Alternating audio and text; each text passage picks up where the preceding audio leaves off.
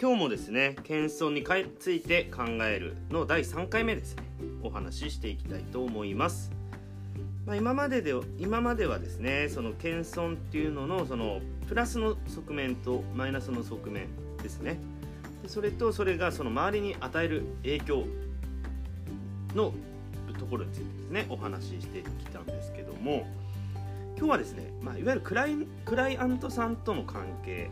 っていうところにフォーカスしてお話ししてみたいと思います。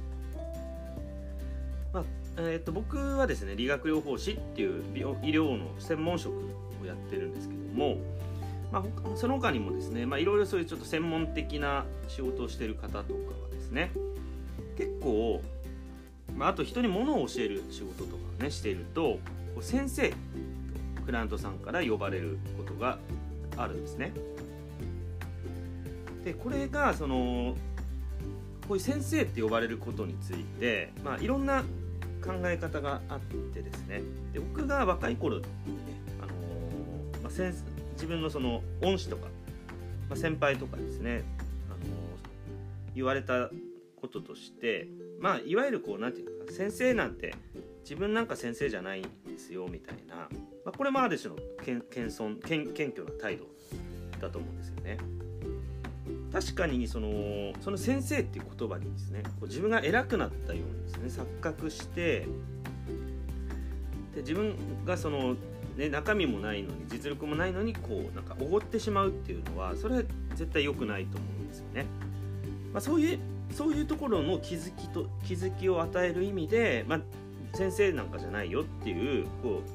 うい一旦そういうこうなんエゴをですねこう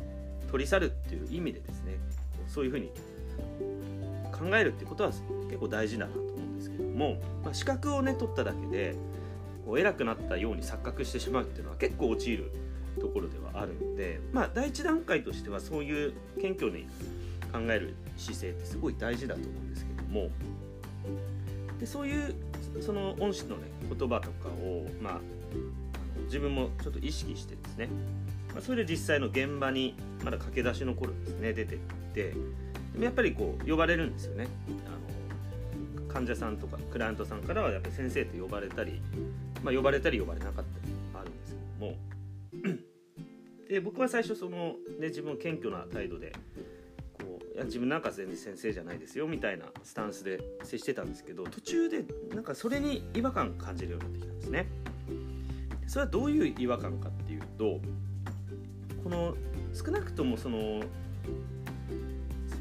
クライアントさんがその先生って呼んできてる時に、まあ、少なくともその自分を頼りにしてきてる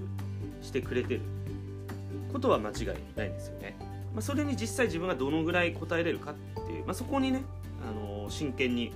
向き合っていくっていうところはねすごい大事なところだと思うんですけどこの時にですねこう自分なんか先生じゃないんですよっていうふうに言うっていうのは何かその自分に向かってその期待期待というかですね、まあ、頼りにしてきてくれてる方に対して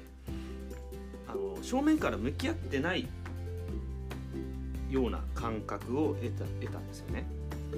それをなんかこう決まり文句のようになんかいなすっていうかこう僕はもうとにかく目の前の、ね、自分に対してこうすごくこう向き合ってきてる。クライアントさん向き合ってきてるのに自分はなんか自分なんか先生じゃないですよってなんかまあある種のクールにというかですね。なんかこうかっこつけてるみたいな。それってなんかこうちょっと違うなっていう、まあ、おごるのは良くないんですけど一方でそういうふうに、まあ、一見ね美しく聞こえるかもしれないですよね。威張らないとかですね。まああの謙虚な態度取っているっていうふうに見えるんですけど実はそれを理由にあまりその目の前にあるその問題ですね。クライアントさんの問題を解決するっていうことについてもどどこか消極的というか何か真剣になりきれてないような感覚がこう自分の中にこう生じてきたんですよね。だからすごくこれってやはり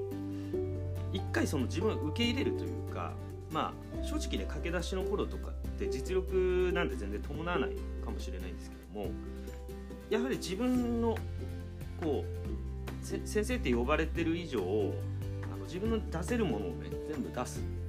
出し切らなきゃならないってことですね。もう頭をもうねフルに回転させてその問題解決のアイデアっていうのをねどんどんどんどん出していかなきゃこれはある種のその先生っていう言われてる部分を受け入れないと出てこないですよね。いや自分なんてまだまだって言いながらそれを何て言うかこうある種否定するっていう感覚はやはりこう自分の何て言うんですかね潜在的な能力を発揮するっていう意味でも、まあ、あんまり本気になれないですよねそういう状態であの本気出せる人ってあんまりいないと思うんですけど、まあ、そういう意味であまりよくないなっていう感覚いちいちそのその言葉表面的な部分でもあると思うんですよね。その言葉尻だけこうこうかわすというかね、うん、逆に自分にまず実力がないっていうことをちゃんと認識した上ででも自分は先生なんだっていう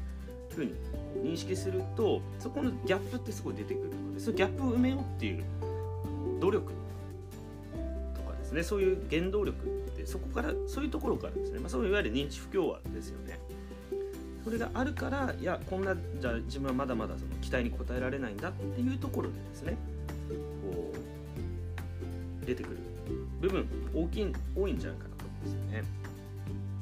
まあ、そういうことでその、まあ、謙遜っていうことについて、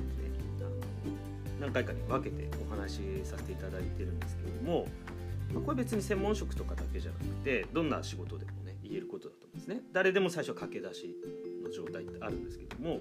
じゃあ駆け出しだからもう鼻からその仕事内容がですね、まあ、しょぼい内容で別にいいやってこうそそういうふうにあの低低く捉えるっていうのはあまり良くないと思うんですよね結局はそうクライアントさんにあの結局不利益がいってしまうということなので、まあ、やっぱりあくまでもその自分の中でそういった課題っていうのはですね解決していくものなのかなとは思うんですよね。まあ、そうすればそのそれなりに評価される。その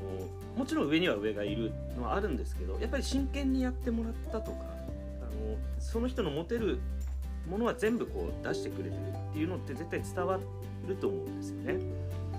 そうするとそれがやはり信頼感になりますしね。みんながみんなねベテランじゃなきゃ嫌だとかってそういうわけじゃないとよ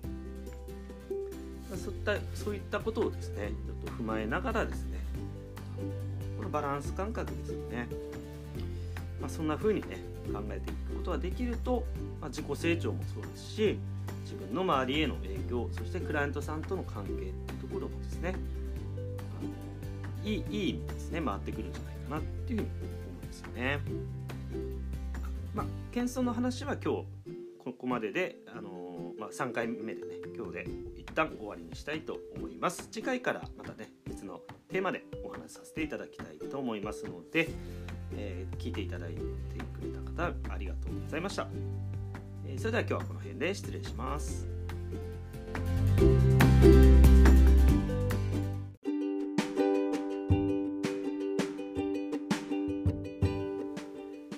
このチャンネルでは食事運動思考の習慣で人生を変えるっていうことをテーマに配信しています。何か取り上げてほしいテーマとかですね。こんなことについて解説してもらいたいとか、まあ、ちょっとこういったことをやってみてるんだけどなかなかうまくいかないとかですね。そんなあのリクエストとかね質問とかお気軽にあの受け付けてますのでもしですねあのご希望の方はあのプロフィール欄にですねフォームが貼ってありますのでそちらの方からやっていただいてもいいですしまあ、Spotify の場合はあの Q&A っていうところでですね質問あの受け付けるようになってますので、まあ、そちらにお気軽にですね入れていただければこの音声の、ね、配信としてあのお答えしていきたいなというふうに思っています。あ、とですねあの個別に何かあのプライバシーに、ね、関わるような相談とかであればあの公式 LINE の方でもね受け付けておりますので、ま、これもですねプロフィール欄にリンクの方を貼っておりますので、まあ、あの興味ある方はですね是非利用してみていただければと思います。で公式 LINE の方は登録していただくと腰痛とかダイエットに関するあのお役立ち情報をですね無料で配信登録したらすぐですね配信するようになってますので、まあ、それちょっと興味あるなっていう方は、まあ、そんな感じでもね全然構いませんので、まあ、お気軽に使ってみていただければと思います。ということでですね、ま、これからも、ね、ぜひフォローしていただいてあの聞いてみていただければ、ね、嬉しく思います。